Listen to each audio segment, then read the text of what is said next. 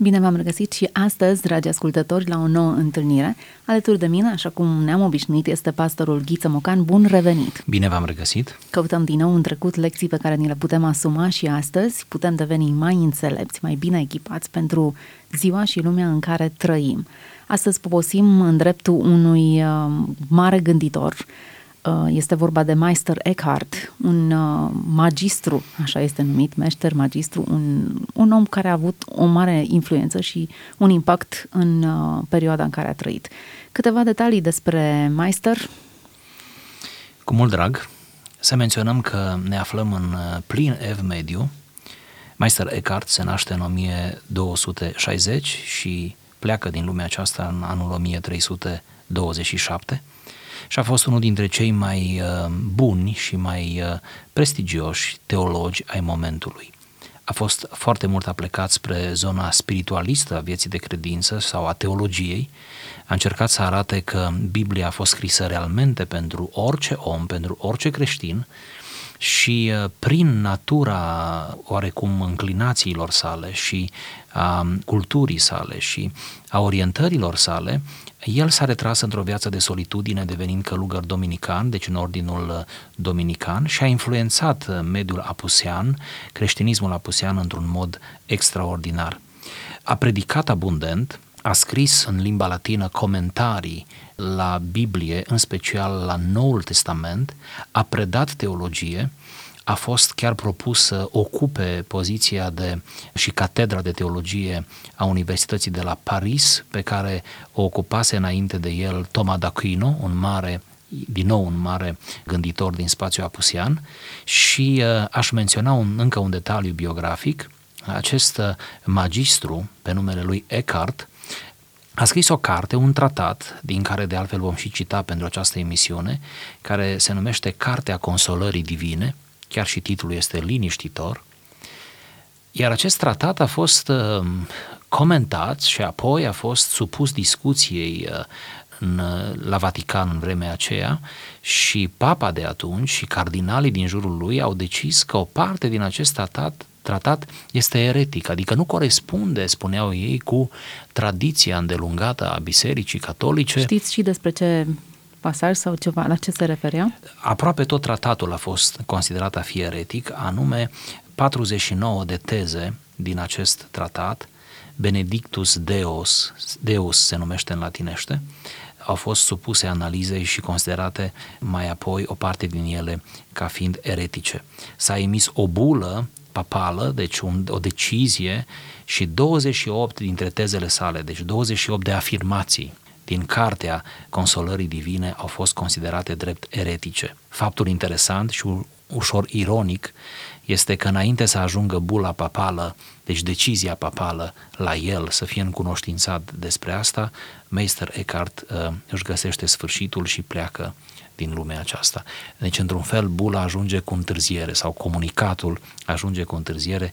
Să mai menționăm totuși că la anii aceia nu exista Facebook, nu exista internet, pentru ca informațiile să circule cu asemenea uh, rapiditate. Cum l-ar fi afectat dacă ar fi ajuns și ar fi găsit în Asta viața? e o întrebare pe care putem specula foarte mult.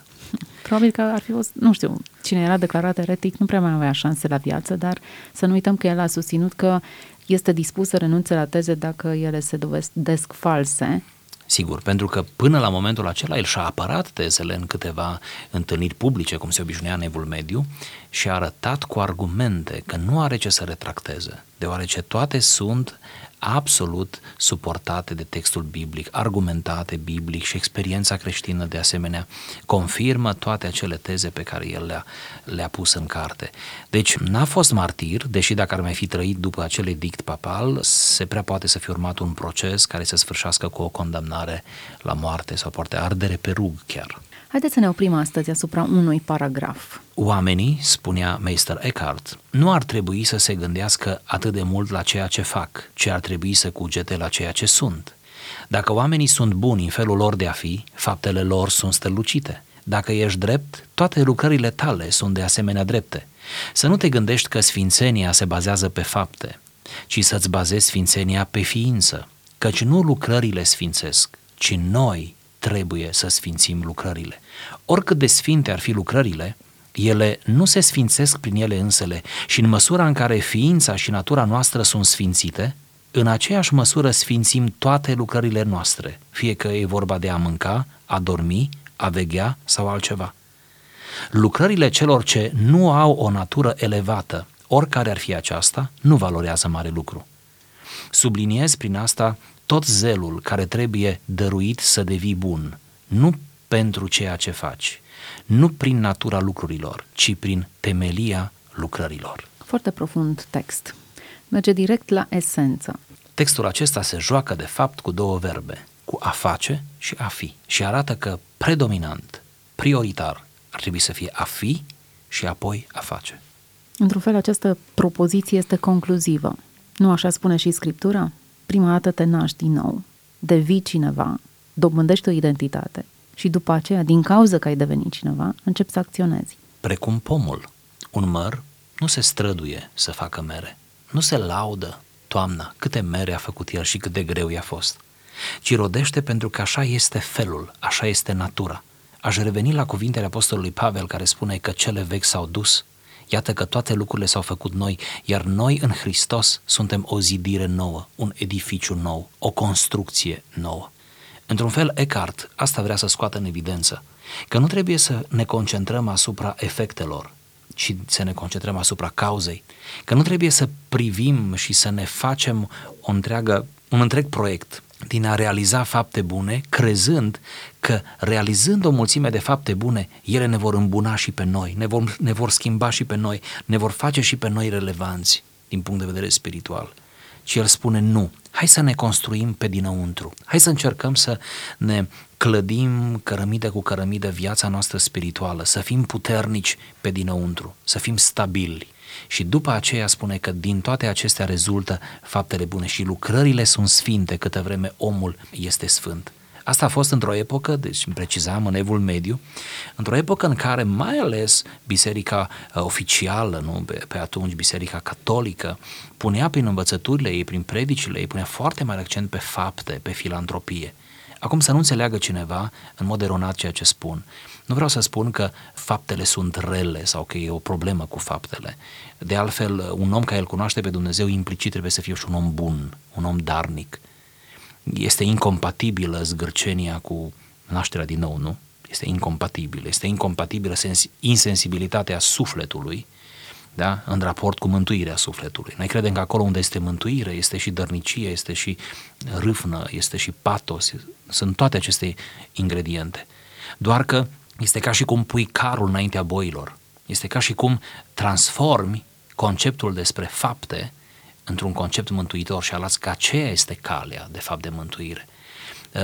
E foarte posibil ca și asta să li se fi părut eretic celor din vremea lui și biserici oficiale de atunci și să-l fi condamnat pentru erezie. Din cauza că el spune, o nu, faptele nu sunt mântuitoare, faptele sunt o rezultantă a mântuirii. Cum trebuie să citim acest text în contextul în care Eckhart trăia? Trebuie să-l citim cu respect și uh, să sesizăm un anumit curaj a acestui om. Curajul așa se gândea spune. în curentul lui de gândire, așa gândeau oamenii? Adică așa, adică opus de cum scrie el aici. el a mers împotriva curentului.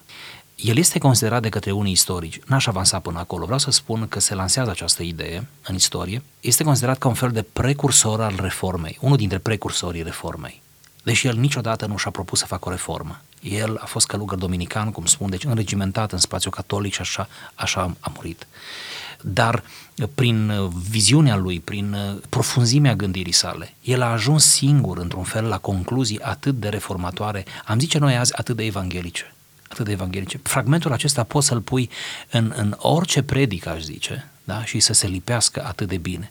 Zice, oamenii nu ar trebui să se gândească atât de mult la ceea ce fac, adică să se preocupe atât de mult cu ceea ce fac, adică să nu devină activiști, ci ar trebui să cugete la ceea ce sunt.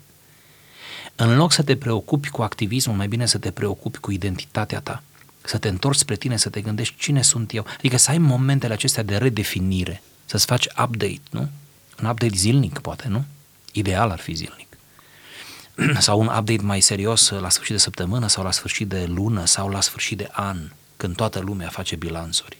Mi se recomandă să ne îmbrăcăm cu Hristos în fiecare zi, Și această îmbrăcare cu Hristos e de fapt asumarea unei identități pe care o avem și în mod de care trebuie să devenim în mod continuu conștienți, nu ai devenit odată după care îți continui viața separat de acest mare adevăr, ci e o reactivare continuă, un restart pe care în fiecare dimineață trebuie să ți-l dai. E un progres, e o reangajare, e o alegere de fiecare zi. Cred că n-am ales uh, pentru Hristos doar în ziua botezului. Cred că atunci nu mai am făcut publică alegerea noastră și am început pe drum. Cred că în fiecare zi decidem de partea cui să fim. Și dacă stăm bine să ne gândim anumite zile, în anumite zile n-am fost întru totul, sau poate nici în proporție de 50% de partea lui Hristos, prin faptele noastre, prin gândurile noastre, prin apucăturile noastre, prin mai știu eu ce, nu? Prin ignoranța și superficialitatea cu care ne-am achitat de devoțiunea noastră zilnică și așa mai departe. Deci suntem prin ceea ce facem sau nu? Suntem prin noi înșine, deci noi, noi suntem ai Lui prin, prin Hristos. Hai să, hai să o luăm de la capăt. Noi suntem ai Lui prin Hristos, pentru că mântuirea nu este afacerea omului, nu este confecționată de om. Deci noi suntem ceea ce suntem în Hristos din cauza Lui, din cauza jertfei și a mântuirii oferite prin har, prin credință. Dar ne dovedim această identitate, da? ne-o dovedim, ne-o cultivăm, ne-o extindem spre alții într-un folosul împărăției lui Dumnezeu prin fapte, prin ceea ce facem. Deci, identitatea noastră se, se înrădăcinează în Hristos și în relația cu El, care este o relație atât de personală și are de-a face cu verbul a fi, nu cu verbul a face, că Hristos a făcut pentru noi. Deci El a făcut ca noi să fim, să putem fi, așa? Dar în fiecare zi alegem alegându-L pe El, da, alegând să rămânem în El, noi înfăptuim lucruri extraordinare, lucrări care confirmă mântuirea noastră și relația cu Hristos. Să ne întoarcem la acel exemplu dintr-o zi în care nu l-am arătat pe Hristos, nu am făcut fapte vrednice de pocăința noastră. Infirmă lucrul acesta identitatea? O pune sub semnul întrebării. Putem merge până acolo încât să spunem, da, o infirmă, cel puțin temporar. Dar uh, să mai facem o precizare care cred că e de bun simț și cred, sunt convins că este biblică, anume că Dumnezeu ne dă mai multe zile, la unii foarte multe zile. Și Dumnezeu dorește ca noi, sau ne dă timp să recuperăm anumite zile, da? să recuperăm anumite stări eșuate, să ne redresăm din anumite derapaje ale sufletului și ale trăirii noastre cu Dumnezeu. Și atunci voi spune că da, o zi pierdută e o zi pierdută, nu mai putem să dăm timpul înapoi, dar Dumnezeu ne oferă ocazii ca să putem recupera, aș zice, mulțumitor, da? ceea, ce, ceea ce am pierdut. Să nu ne bizuim însă pe asta, pentru că nu știm dacă vom avea ziua de mâine. Deci, cu prudență aș vrea să luăm acest argument și să înțelegem totuși că Dumnezeu se uită în ansamblu la viața noastră și important este ca în viața noastră dominanta să rămână nemișcată, neclintită, da? în relația noastră cu Dumnezeu. Chiar dacă nu fiecare zi, repete, la fel de intensă. Acum, disputa aceasta, credință versus fapte, nu o putem rezolva noi aici. A încercat Iacov pe undeva să o lămurească și evident că adevărul e de ambele părți. Adică nu poți să ai credință și să nu faci fapte. Cu siguranță faptele tale însă nu te duc în cer, ci există o relație suprapusă între cele două. Sigur. Am sentimentul însă că Eckhart reușește să ajungă la esență și reușește să pună, așa cum chiar el menționează, temelia lucrurilor nu neapărat prin ceea ce faci devii mai bun, ci tu ești bun și din cauza că ești bun, începi să faci fapte vrednice de pocăința ta. Petru spunea, de aceea dați-vă și voi toate silințele, pentru că ați primit un statut, pentru că ați primit o identitate, Acum urmează și efortul vostru nu ca să obțineți, ci pentru că ați obținut. Ca să urmăm metafora lui Eckhart, el spune că ființa este temelia lucrărilor sau identitatea în Hristos este temelia lucrurilor, a faptelor, atunci putem să ne imaginăm o casă. Iar temelia este identitatea noastră în Hristos, fundația. Tot ce se pune deasupra, nu? Pereții, acoperișul, geamurile, tencuiala, luminile, nu?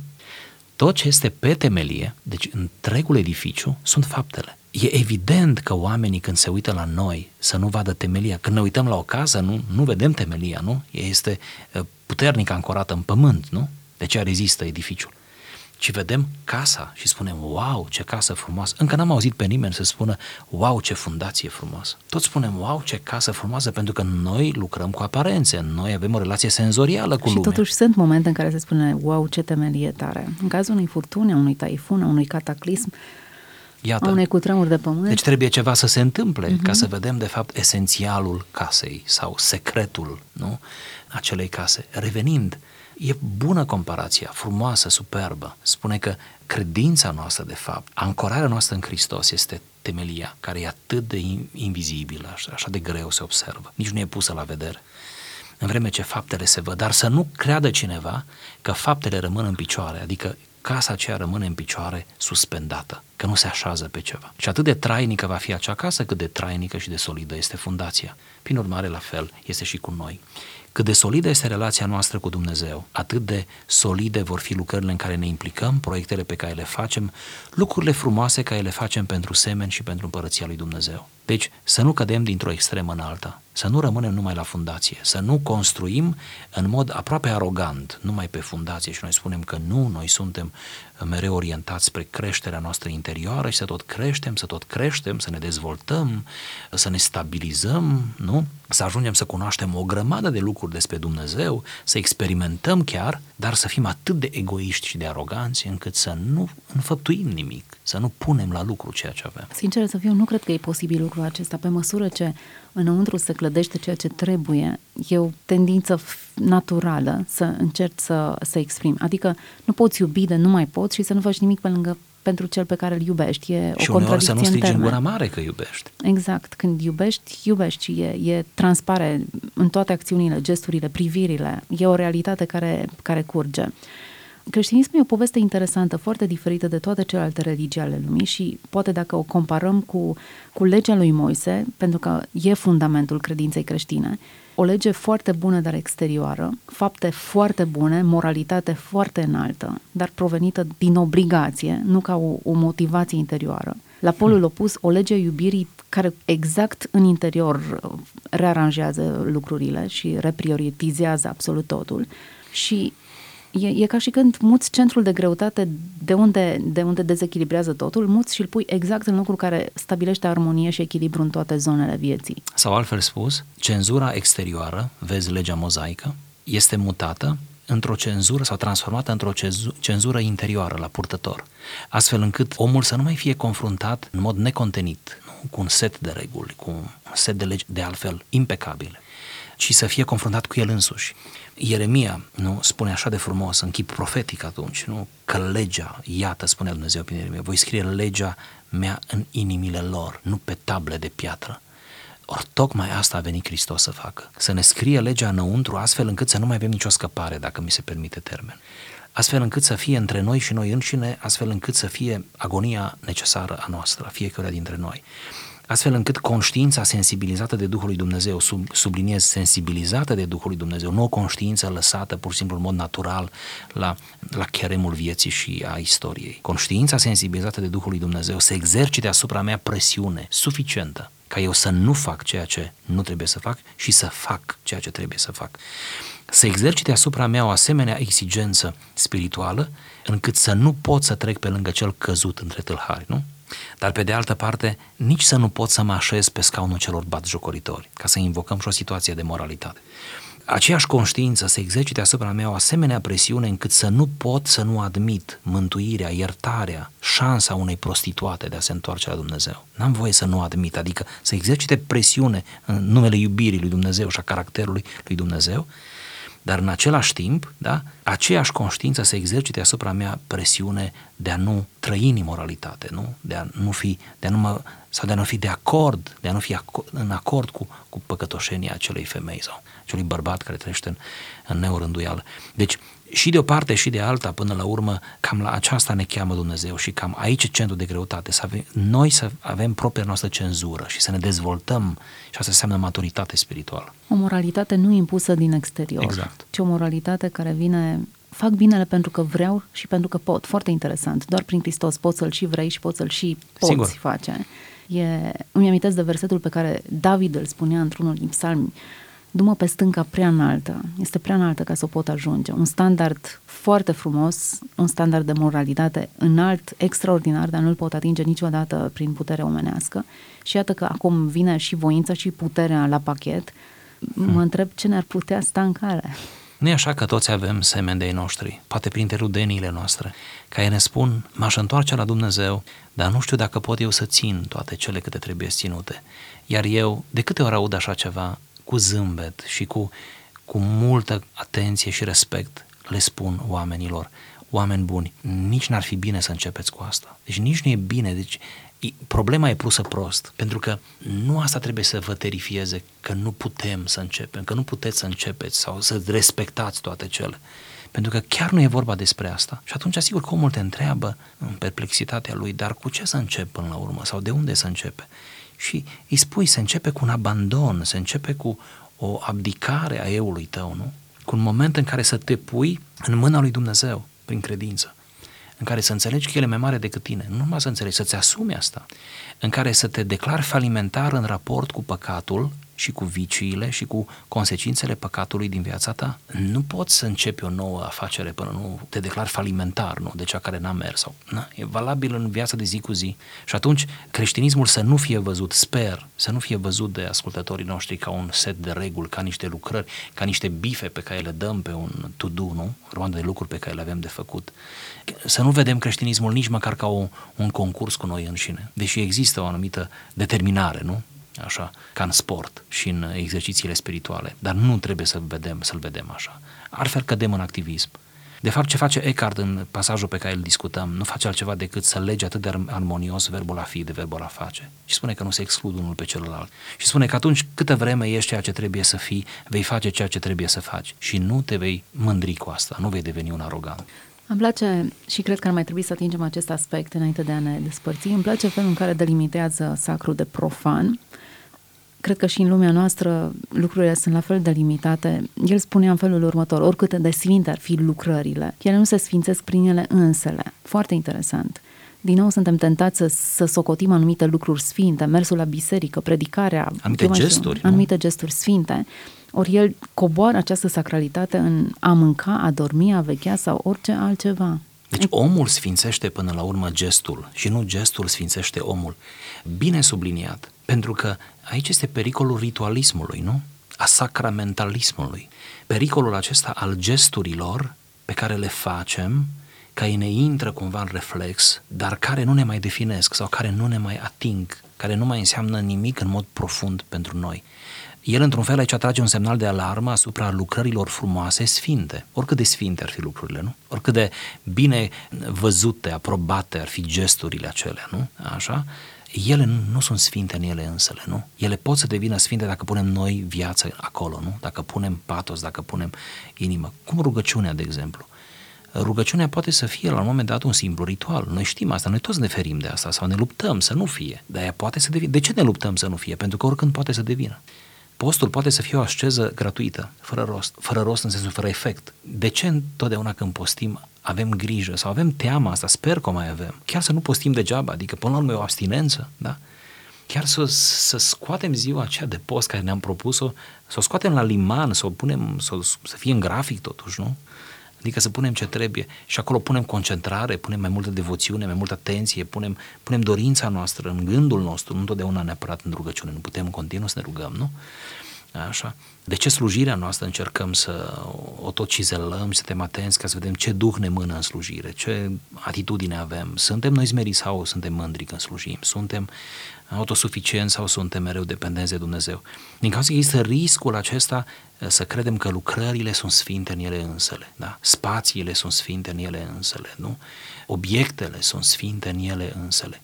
Eckhart este foarte evanghelic. El spune nu, obiectele nu, lucrările nu, proiectele nu. Cele bisericești, la ele se referă lucruri care sunt minunate și aplaudate și privite cu respect, nu. Ci spune că noi dăm valoare. Noi. Noi dăm valoare. Și când spunem noi, spunem noi ca identitate nouă în Hristos. Prin urmare, nu putem închide sfințenia în spatele ușilor bisericii cu anumite ritualuri, gesturi, prezență sau chiar lucrări creștine foarte bune ci trebuie să scoatem Și nici măcar în, în spatele filantropiei, ca să spunem. Pentru că ce este mai trist este că se poate ajunge la filantropie fără Hristos. Că poți să-ți dai averea, vorba lui Pavel în, în frumosul capitol despre dragoste în 1 Corinteni, nu? 13. Poți să-ți dai averea, poți să-ți dai trupul să fie ars. Și cine n-ar admira un asemenea spectacol? Cine n-ar, n-ar, n-ar capitula într-un asemenea spectacol? Cum să nu fii impresionat de cineva care își dă averea săracilor? Ziarele scriu despre evenimente de felul ăsta. și tu de fapt să n-ai nimic din Dumnezeu și Dumnezeu să nu aibă nimic în tine. Pentru că tu nu ești ceea ce trebuie să fii, tu nu mai faci ceea ce trebuie să faci. Tu faci ceva spectaculos, dar în definitiv tu ești departe de Dumnezeu. Ajungem la finalul acestei discuții și uh, ne-a prins bine această um, oprire asupra scrierilor lui Eckhart. Interesantă abordare, mi se pare foarte avangardistă. Nu mă miră că a fost privită cu suspiciune în acea vreme. Și sper în același timp că ne-am dat o reinițializare și am mers din nou la esență ca să vedem care ne este temelia lucrărilor, așa cum menționa Eckhart în acest mic paragraf pe care noi l-am extras pentru discuția de astăzi. Ne oprim aici, le dăm întâlnire ascultătorilor noștri data viitoare și ne vom, ne vom opri asupra unui alt fragment în care încercăm să învățăm din trecut lecții pe care să le aplicăm astăzi. Mulțumim pastorului Ghiță Mocan pentru prezența în emisiune, să fiți binecuvântați și multă înțelepciune în toate deciziile pe care le luați.